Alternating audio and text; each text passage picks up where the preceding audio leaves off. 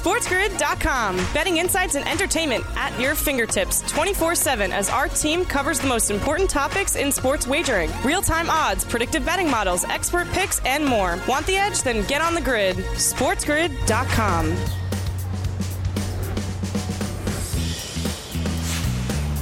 Hello, everyone, and welcome in to the morning after here on Sports Grid TV. I'm Davis Mattek.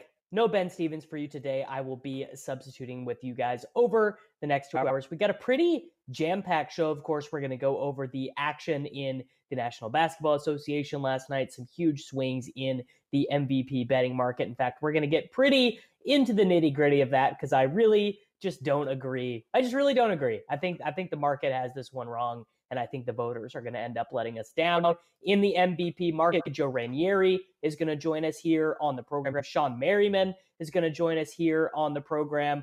Cam Rogers is going to join us. We are going to talk the Masters. We'll probably give out some bets and some DFS plays for the Masters. Of course, the Champions Dinner was last night hosted by Scotty Scheffler pretty cool to see all the photos coming out. You know, I mean, where else are you going to see Adam Scott and Tiger Woods and Arnold Palmer and all those guys grouped all together in their green jackets? Pretty cool. But yeah, we are going to begin with the MVP discussion and the uh, game played last night between the Boston Celtics and the Philadelphia 76ers. There is ever so slightly a chance now, uh, as a result of Philadelphia winning this game, that Philadelphia could, I suppose, theoretically end up getting the second seed. They are two games behind Boston right now. Milwaukee, pretty much, uh, I think they can go 500 the rest of the way. Actually, I think they can even lose. I think they can go two and three the rest of the way and end up with the one seed. But crazy result last night with the 76ers beating the Celtics. Joel Embiid, uh, the game of the season. And we've seen a huge change in the MVP markets as a result. 52 points, six assists, 13 rebounds, two blocks, only three turnovers. That is actually like a pretty big hole in Joel Embiid's games. He went 20 of 25 from the floor. He made every free throw but one. Uh, sort of interesting. Uh, you know, Jayson Tatum, not a good game. And Jaylen Brown did not play in that game. 7 of 20 from the floor for Jayson Tatum, 19 points. I mean, honestly, uh, did, do I think we really learned anything about the Philadelphia 76ers? Do I think it's more likely that the Philadelphia 76ers win an NBA championship? Uh, and we're going to get into some NBA championship stuff later in the show. Uh, no, I don't. No, I don't. I still don't really believe that the Philadelphia 76ers are one of the, the teams that is extremely qualified to win an NBA championship. I would choose Boston over them in a seven game series. I would certainly choose Milwaukee over them in a seven game series.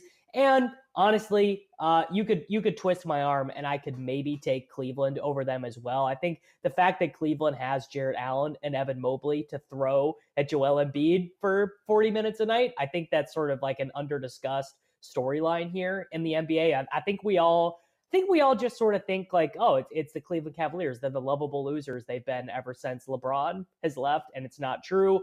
Also, I mean, look, we we all know uh, counting on James Harden in the playoffs. That's a pretty fraught exercise. He's basically one of he's basically the worst superstar when you compare his seasonal averages to his playoff averages that we've ever seen. You know, an MVP who goes to shooting, you know, 28% from 3 for the playoffs. But let's go ahead and get to the MVP awards right now. Nikola Jokic on FanDuel uh all the way up to plus 850 now with Joel Embiid down to minus 600. And and I Embiid is going to win it at this point. I mean, I don't think the odds are going to shift this much, and we're going to see Jokic re, uh, rebound with some crazy run down the stretch because Jokic isn't even really playing. He's resting. Jamal Murray's resting. Uh, Michael Porter Jr. Of course, welcome to everyone here on Sports Grid Radio. Davis Mattek, not Ben Stevens, with you guys today.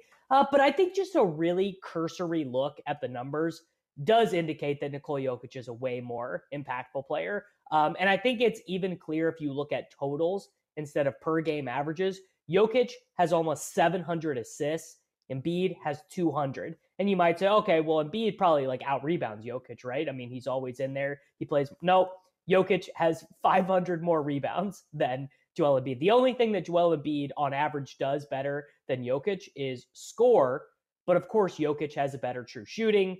Jokic is going to be better from three. He's he's better at scoring. He just does not do it as often because he that's not the way he likes to play. And I get, you know, all the, you know, we don't want Nikola Jokic. He's never won. He's never been in the NBA finals. It, it's the same reason Giannis didn't get to win MVP three years in a row. The voters don't want to give a guy MVP three years in a row who they don't view as a pantheon level player. And Jokic is not LeBron. Jokic is not Michael Jordan. He's not Magic Johnson. He's not Larry Bird. So I, I don't I don't hate this, and I like Joel Embiid.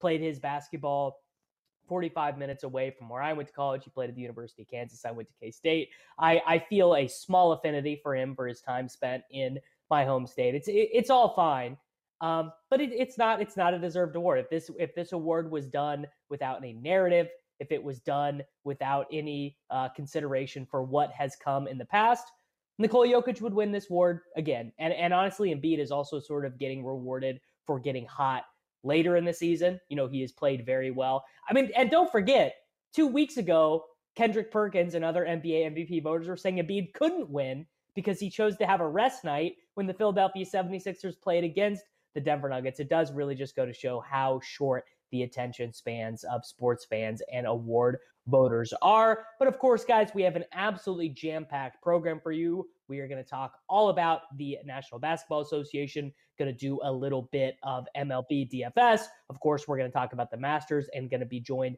by Sean Merriman to discuss the NFL, NFL free agency, the draft a little bit later. So, of course, stay on the grid. Joe Raineri is going to join me here in a second. It's smarter to be on Sports Grid. See you back in a moment. SportsGrid.com. Betting insights and entertainment at your fingertips 24 7 as our team covers the most important topics in sports wagering real time odds, predictive betting models, expert picks, and more. Want the edge? Then get on the grid. SportsGrid.com.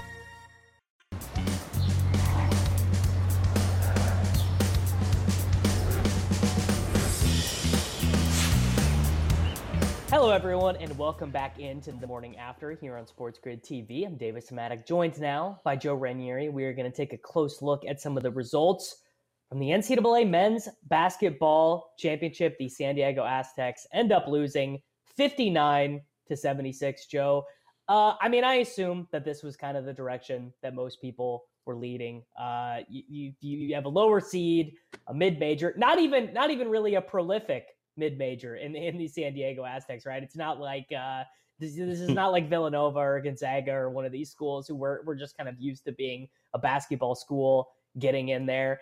And uh, you know, I thought uh, I thought what what the coaches were saying after the games was was pretty true. You know, San Diego's coach was like, they're just better than us, and we we didn't play our best game, so that allowed them to steamroll us. But we had to have our best game, and they had to have an off night for UConn to lose. And that's not what happened. UConn pretty much just came in, did their job, played really well. Uh, and, and, you know, kudos to um, San Diego State too, Davis. I mean, they did uh, at least at some point in the second half, they did make a little bit of a a, a run. Uh, they got it back to you know single digits. I think they got it to within six, but then uh, the you know the uh, the MVP there, Sanogo comes out and says, "I don't think so." Makes a couple of quick buckets, and next thing you know, they're back up to double figures. So, uh, listen, it was a dominating run, a huge dominating run, where they pretty much blew out every team. Uh, that they faced uh, in this tournament here. And San Diego State, listen, did they overachieve?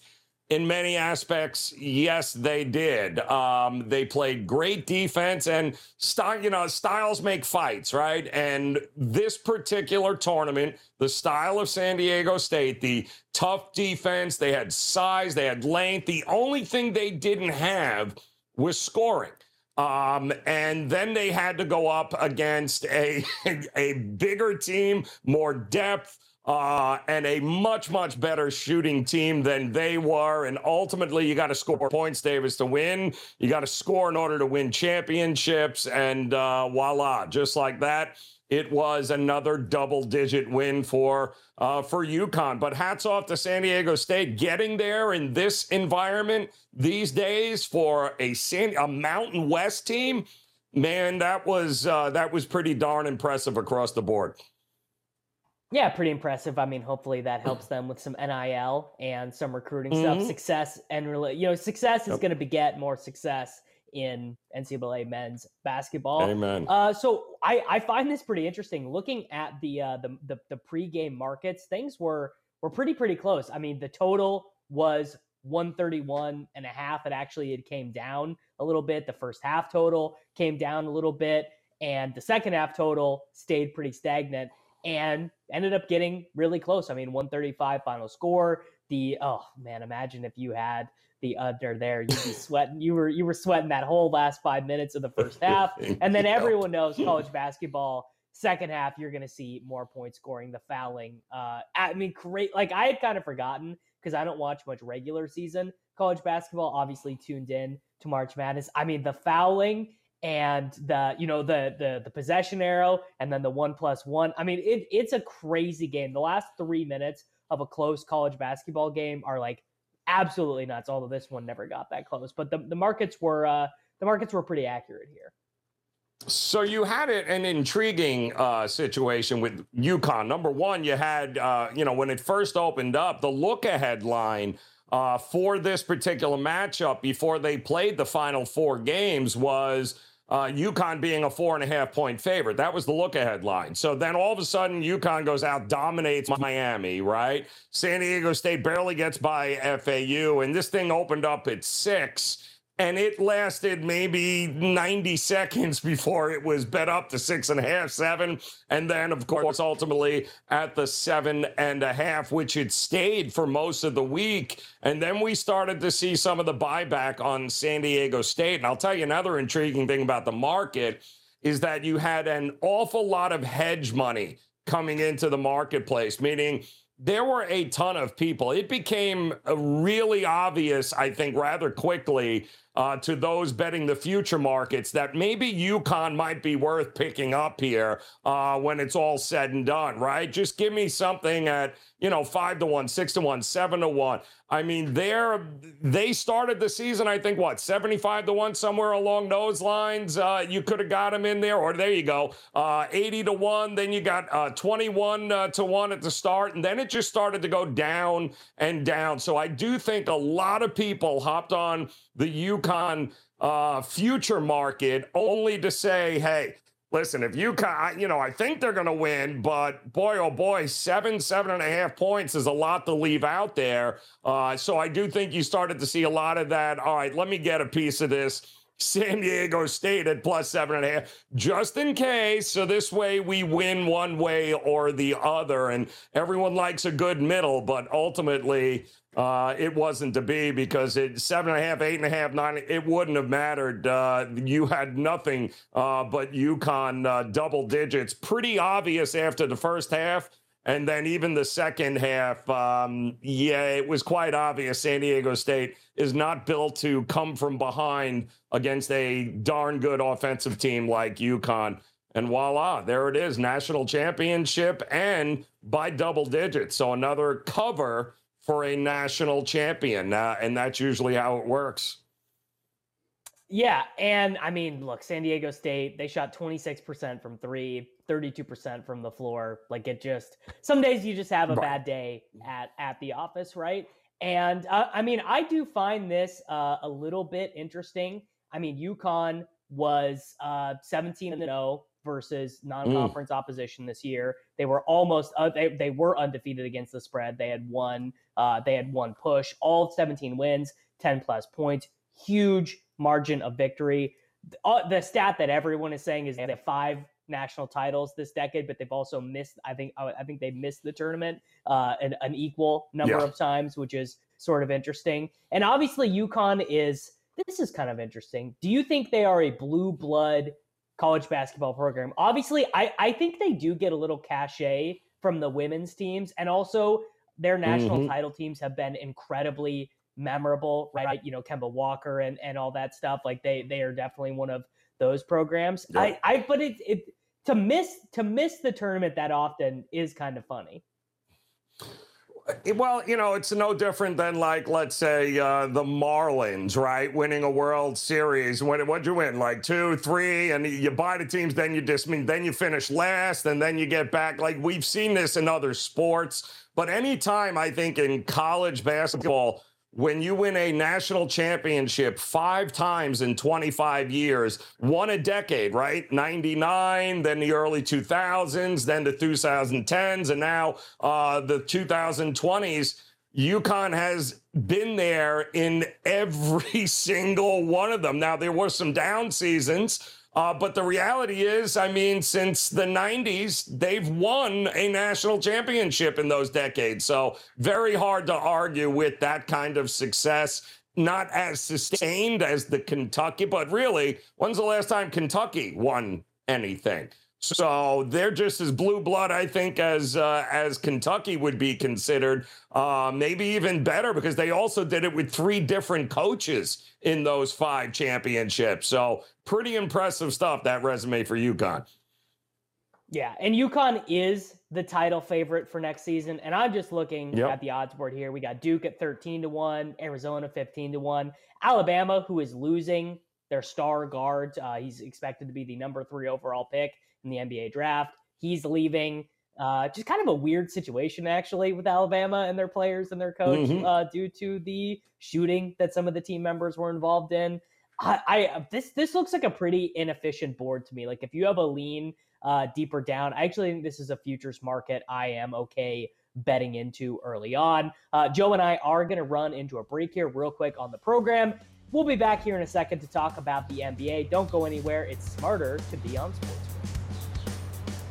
SportsGrid.com. Betting insights and entertainment at your fingertips 24 7 as our team covers the most important topics in sports wagering real time odds, predictive betting models, expert picks, and more. Want the edge? Then get on the grid. SportsGrid.com.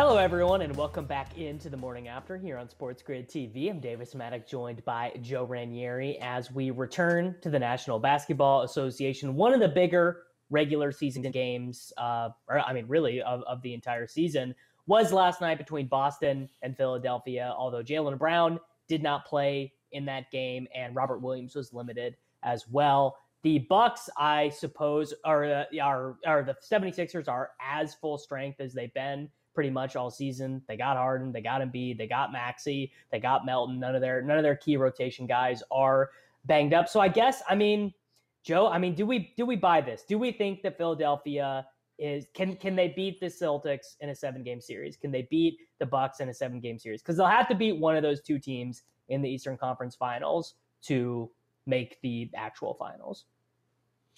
Well, not if it's going to require Embiid to drop 50 points uh, in order to win the game every time. So, like, somebody else has got to step up. And Harden was pretty good last night, right? Double double. I think he had 20 and 10. Um, he was actually pretty good as well, but. It, that kind of well it's either Embiid or it's not against a team like the Celtics who you mentioned didn't even have one of their uh, one of their better players on the court. Uh, I don't think they had Robert Williams. They didn't have their best defenders, and yet it was still a struggle for the Sixers. It still required them uh, to get Embiid to drop another 50 plus points in order for them to pull it out late. So, uh, although PJ Tucker had a couple of really big threes from the corner late in that game to give him a chance to win it. Um, nothing that I saw last night leads me to believe in a seven game series, unless I'm missing something, Davis. I, you know, the Celtics are going to win this more times than not in a seven game series. One game, anything is possible, but I think there's a reason why that was the Sixers' first win against this Celtics team this year. And the market is not particularly buying it either. The Celtics remain at plus 195 to win the East, the, the 76ers. I mean, uh, you could convince me that the 76ers at plus 410, that that might be a bit rich. Like, I, I, I don't know. That feels maybe more like it should be plus 350 because yep. Embiid is probably the second best player in the Eastern Conference. I mean, obviously Giannis is the first, but I mean, Milwaukee, Milwaukee can be a worse team than any of these teams because their offense can go so dead if no one is making any shots. I mean, Milwaukee could go through a stretch, you know, game game 6 at home against the Celtics and or I guess it would be a game 6 would be on the road where they go like 4 minutes and no one makes a bucket. Like right. literally no one is able to put the biscuit in the basket. So that you you could can maybe convince me on that. Although I, I find the most interesting element of this market, I think the Bucks, Celtics, and 76ers would all be favored in the NBA Finals against whatever Western Conference team makes it. I don't care if it's the Lakers, the Clippers, the Nuggets, the Grizzlies. I think they would all be favored. I think the Western Conference, every team, Nuggets don't have that great of a defense, right? The Grizzlies just mm. lost their two big men, and Jaren Jackson Jr. is this huge foul box, you know. Uh, I mean, and then yep. the Kings, like the Kings can't defend anyone, and then the entire Western Conference, they're all bad, right? Every every team in the Western Conference has some fatal flaw. So I I do. I mean, I don't know. Maybe this is the year that the 76ers get it all figured out. But I I, I think I would probably take the Celtics on uh, on this board. It's very hard to argue, and I, I, think you're spot on with this. It is uh, the Celtics uh, and the Bucks, and I'll even throw the Sixers up there. The the big three in the East are uh, outside of, and the only team that I would give some uh, some credence to in the West would be the Phoenix Suns, and the only reason I'm not pushing all in on them is because uh, listen, Durant could uh, could walk out onto the court and uh, slip and break his toe or something ridiculous like that. Like it's been known to happen, uh, Davis. But I do think uh, that the Suns have that right mix of they got some depth, they got some bench help now. Uh, you know, having Craig come off the bench is huge. But between Booker, Durant, Ayton, Chris Paul, I think the Phoenix Suns, um, and they're getting hot right now. They run uh, six in a row right now. So uh, getting into the playoffs, that is a very scary team uh, to me because of the fact that they slow it down. They can uh, they can be disruptive to uh, to teams' offenses. There, Durant, we know Durant, as good a, a shooter as he is, we know he can be a lockdown defender too, as well. So uh, Booker's not bad himself. Phoenix to me is the one team that I don't feel the market is necessarily uh, getting behind just yet because they haven't been a collective group as a whole for very long. Uh, but the Suns are not a team I can sleep on by any stretch and may be the best team in the West, period. I'm totally, I'm totally with you on that. I mean, you get you get the Phoenix Suns fully healthy to the NBA oh. Finals. I mean, I'm if you, I mean, I guess if I if I knew right now, if you told me 100% certainty you're getting 38 minutes of Kevin Durant a night for the entire NBA playoffs, I probably do just yep. take them because he is he yep. is still that good. All right, we've got the Sacramento Kings and the Dallas Mavericks. Mm. Uh, pretty interesting situation here. There are there are rumors that uh, that Luka Doncic might just be shut down. That they they might just say, you know what, it's not worth it. We've got this top 10 protected pick. We are much better off as an organization keeping this top 10 protected pick instead of conveying it this season. Um, I mean, the market is not necessarily buying it. The Mavericks are favored by six, minus 235 on the money line. I, I mean, my take would just be to like bet the over on these two teams, even at 245 and a half. The, uh, there, there's a great, and there's a lot of great Dallas Mavericks stats going on, but there were, um, there was a stretch where they allowed over 125 points in regulation, eight games in a row, something that yep. no team had done this season. Uh, their their defense, you, however bad you think it is, it's actually about twice as bad as that. Yeah, well, it's listen. We we the Kings are. You know what you're going to get with the Kings, right? We're going to get a up tempo, very prolific scoring uh, team that has no problem. They're first in the league in scoring offense, uh, about 121, 122 a game. Uh, this team is capable of dropping 130 on a consistent basis on you. I mean, look at Keegan Murray last night alone. Uh, they have guys that can over take games. The problem is because of that offense, you ain't getting any defense. Uh, so the only path for the Kings is going to have to be outscoring everybody down the stretch. And in this particular case, uh, the Kings are going to be taking on a Dallas team who we know you're not getting defense. There isn't going to be, and there's no defense here. So if Doncic and Kyrie um, are going to go in there and have 30 plus points uh, a piece or more and give some other guys an opportunity to get in the game. I mean, the last time they played, I think it was it was still uh, 250 or more. I think the game even went to overtime. Uh, I don't see this being a slow. I think the Kings are going to go ahead, speed up Dallas. Dallas is going. They know their backs are against the wall. They're not going to play with any sort of uh, tension or stress. They're going to go out there and bomb away here. And I think uh, I'm with you, Davis. The over in this one is the only way I would look. Expect a ton of points. Don't expect Kyrie to play a ton of uh, a ton of defense against Sacramento. No, and Luka said that last night. He was talking to the meeting. He's like, "Look, dude, I'm tired. I don't want to play defense." Which is uh, we we appreciate the honesty, Luka. We do. exactly. All right, moving on now. We have the Los Angeles Lakers and the Los Angeles Clippers. I would say this is probably the biggest game played between these two teams, yep. at least in, in, my memory. Right? Uh, I'm sure there are. Yep. You know, I don't know. There was some some crazy Clippers games, but before my memory, but uh, the Los Angeles Clippers on the FanDuel Sportsbook, five point favorites, quote unquote, at home. Obviously, these two teams share the arena, so that's always a little bit interesting. Absolutely massive result here, though. Like this, the team that wins this is it's basically a two game swing because they're yep. tied right now for sixth. Uh, and the winner of this game also gets the tiebreaker versus the other one. So it's almost worth like three games to win this game. LeBron looks okay coming back from this foot injury. Definitely does not look 100%. But I mean, the Clippers do not have Paul George. That's a real problem. That is a real problem. Yeah. And uh, I, I'm, I'm a little worried Russell Westbrook maybe gets too amped up for this game. You know, I, I'm, I'm definitely worried about that. Which way are you leaning here?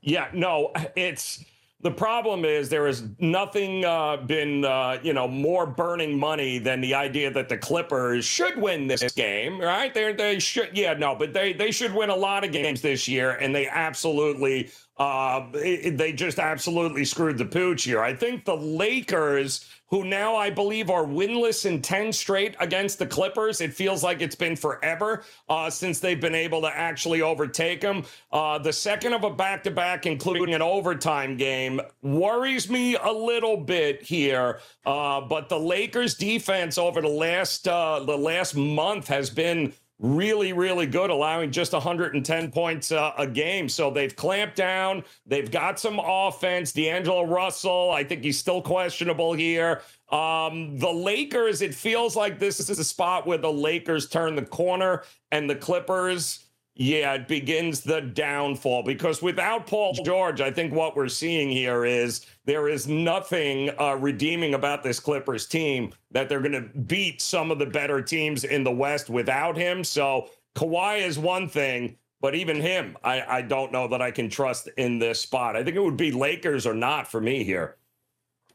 Yeah, I mean, I just I really like the idea. In fact, uh, literally as I'm looking at the screen, it just moved. It's four and a half now for the Lakers. So maybe we're maybe we're moving lines here, Raineri, over on the FanDuel Sportsbook. Uh, guys, that was a big conversation, of course, about the National Basketball Association getting really in to the business. Then, I mean, I think we are we are uh, two and a half weeks away from the play-in tournament. Don't go anywhere. We are going to stay with you here on the morning after. Smarter to be on Sports Grid. See you back in a moment. SportsGrid.com. Betting insights and entertainment at your fingertips 24 7 as our team covers the most important topics in sports wagering real time odds, predictive betting models, expert picks, and more. Want the edge? Then get on the grid. SportsGrid.com.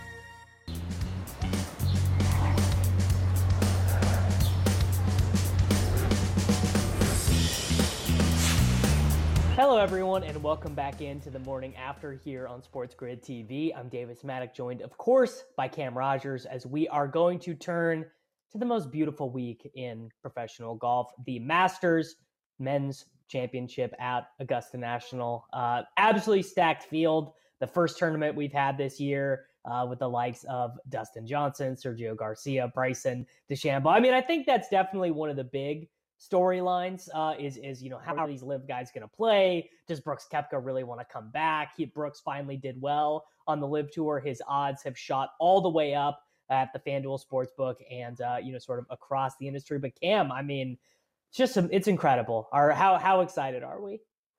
It's going to be a great tournament, Davis. And let me tell you, we are in very awkward times on the PGA Tour, on the LIV Tour, and particularly at Augusta National. We just had the Champions Dinner last night, of course. A few LIV golfers were there, Phil Mickelson included. A report said that Phil did not even say a word during the dinner. So that's how awkward of a situation we are in here at Augusta National and for the Masters here this week. It is interesting to see how these LIV guys will perform.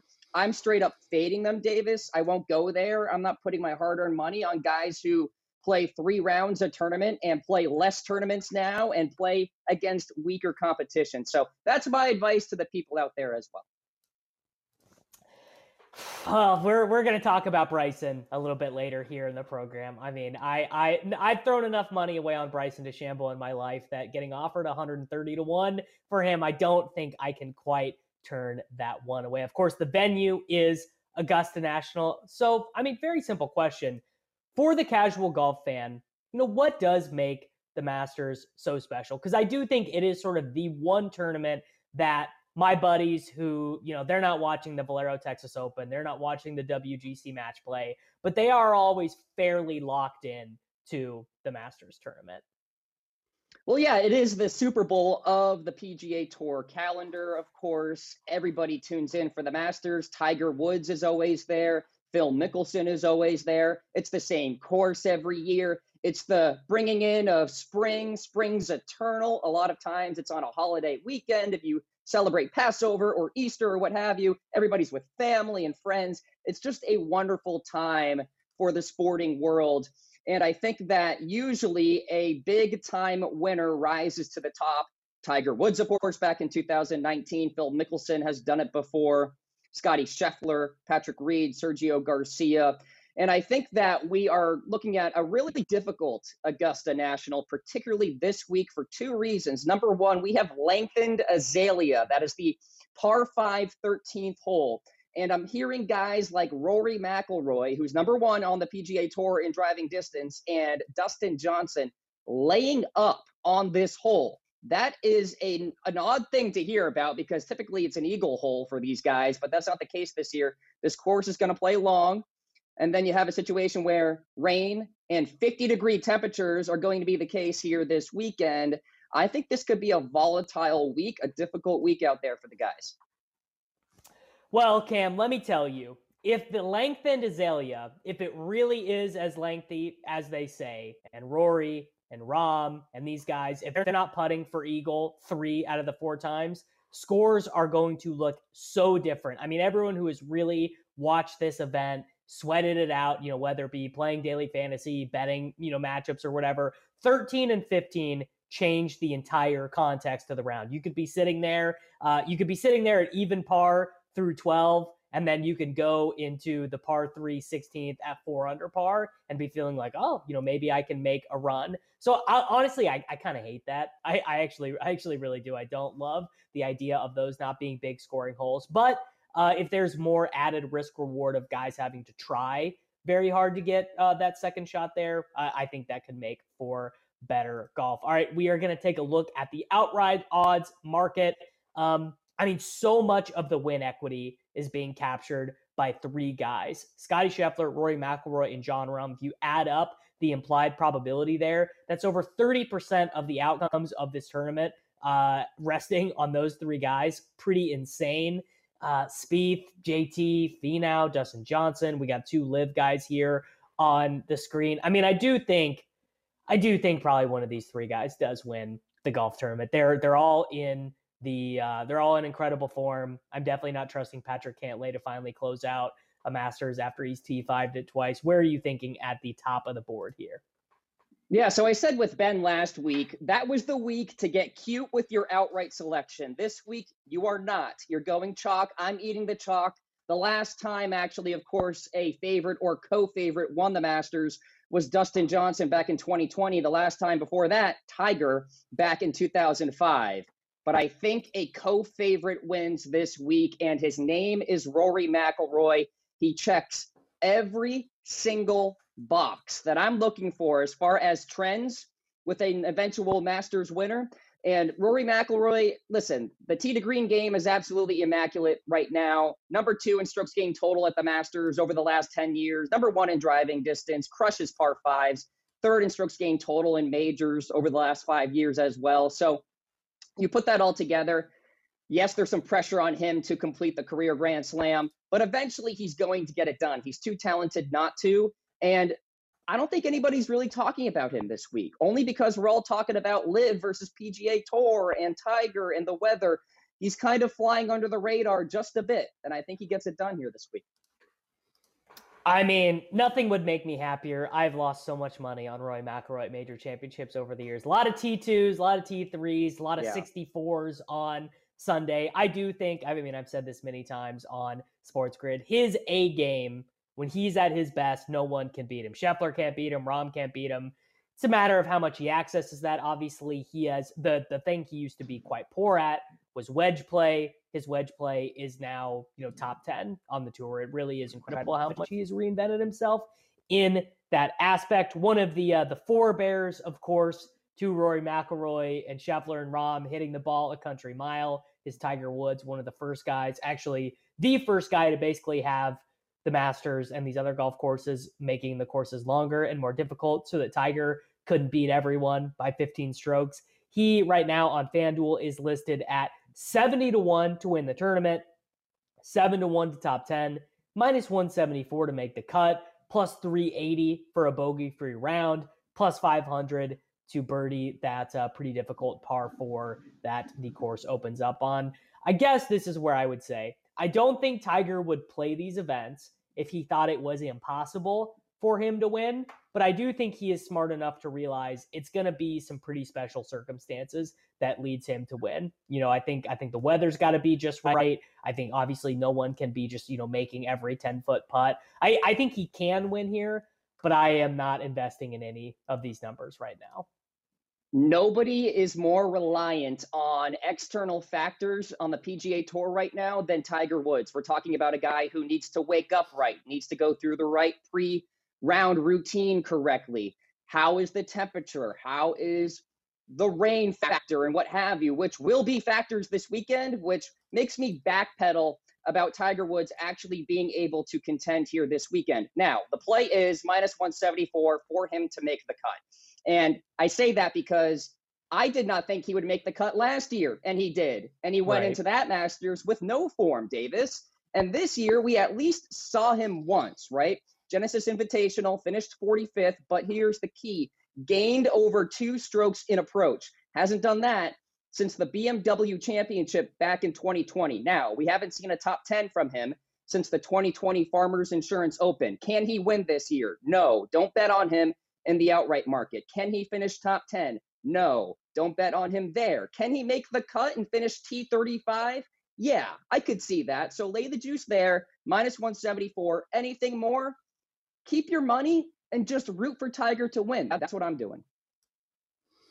I think a realistic expectation is for him to play pretty well on Thursday and Friday and just to kind of watch it go. I mean, that's basically when he did well last year, it was uh, I, I, specifically remember the U.S. Open, the one they played at Tulsa. Like he looked really good on Thursday, made a couple birdies, and then by Saturday, his back was just like, I can't, I can't do this anymore, which is sad to see. Uh, but it will be nice just to get a couple vintage Tiger moments. So of course, this is the return of the LIV golfers: Abraham Ancer, Brooks Koepka, Cam Smith, Dustin Johnson, Bryson DeChambeau, Talor Gooch are all LIV golfers who have gotten in here. Um, so uh, a wager that our friends over at FanDuel have offered, uh, you can get the field at minus 950, or you could take one of these LIV fellas at plus 550. I, I mean, I, I, I'm not betting very many minus 900 markets. I certainly, I do think that side is better. Uh, I did mention I did I, I, did bet Bryson at 130 to one because I could never forgive myself if he did actually win this event and I didn't profit off of it. I, I, I, and I think you and I sound like we're on the same page. I just am not expecting these guys to play very well because they have not played. Uh, they've not played serious golf in what two years at this point. Fade the LIV golfers. Minus 950. It's hard to swallow that, Davis. But here's the deal: we're talking about guys who, again, play less rounds now, less tournaments against weaker competition in the LIV Tour. A lot of these guys are super young or past their prime. Like Phil Mickelson is firing like 77s on the LIV Tour. I mean, his game is awful. So I guess the question is to you, Davis, and to the people watching how do you quantify a win or a T5 or a T15 on the LIV Tour? Like Brooks just won, but what does that even mean? Like, did he win single A baseball?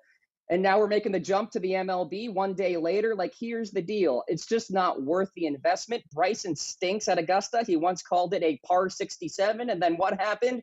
The ghosts of Augusta came at him.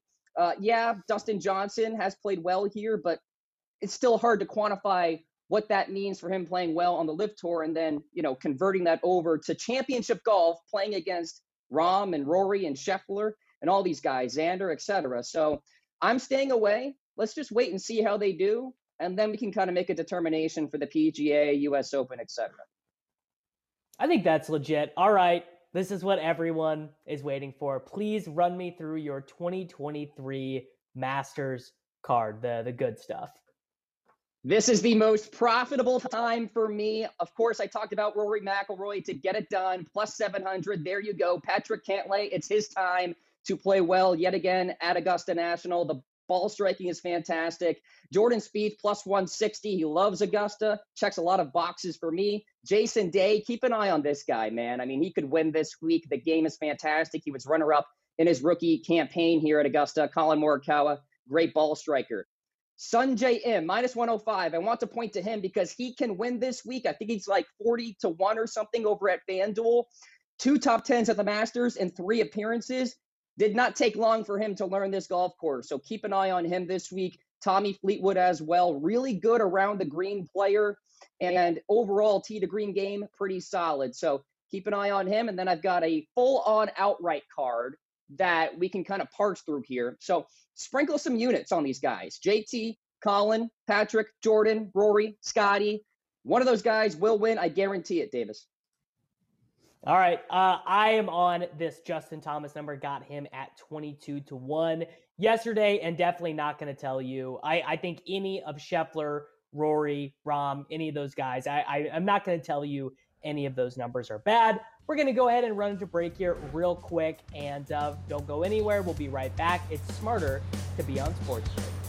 SportsGrid.com. Betting insights and entertainment at your fingertips 24 7 as our team covers the most important topics in sports wagering real time odds, predictive betting models, expert picks, and more. Want the edge? Then get on the grid. SportsGrid.com. We have, uh, you know, plenty of coverage remaining for you here on the show. Just went over the Masters with Cam Rogers. We are going to now take a look at the Major League Baseball futures market, which is actually pretty interesting because I think there are a fair few number of teams that we've already changed our opinions about early in the season. Definitely one of them being the New York Mets. Uh, big, big troubles in the Big Apple. Max Scherzer doesn't look great. 97 uh, year old Justin Verlander already a little bit banged up. And I mean, one of the uh, one of the interesting things to me is that uh, the Dodgers have a lot of guys who are playing for them every single day who don't really seem that good. Uh, you know, like uh, Miguel Rojas is got a pretty big role on this baseball team, and that seems like a pretty big issue to me. You know, like uh, this is a team that is expected to be winning a Major League Baseball championship, and I think they probably need to be going in a different direction. Some of the odds that we have going on today, uh, one of the ones that uh, did draw my eye was Gerrit Cole is only a minus 158 favorite. So that is a little bit interesting there. And uh, as of right now, the Astros are the team that is the favorite in the futures market. The Dodgers are plus 750. The Braves are plus 750. The Yankees are plus 850. I'm going to stare into my crystal ball, and I'm going to say that when we get to August, I'm going to say the Dodgers odds drop pretty dramatically and the San Diego Padres odds rise pretty dramatically. I think you'll be able to get the Dodgers at something like what uh, the, the Blue Jays are right now 12 to 1, 15 to 1. And I think the Padres, I'm going to say the Padres are the favorite in the National League. I think they're going to be even better than the Braves. I'm going to guess that on August 15th, the Padres are listed at 600 at plus 600 to win the 2023 World Series. Gonna run into break here at the end of hour one on the morning after. See you guys back in just a moment. It's smarter to be on Sports Grid.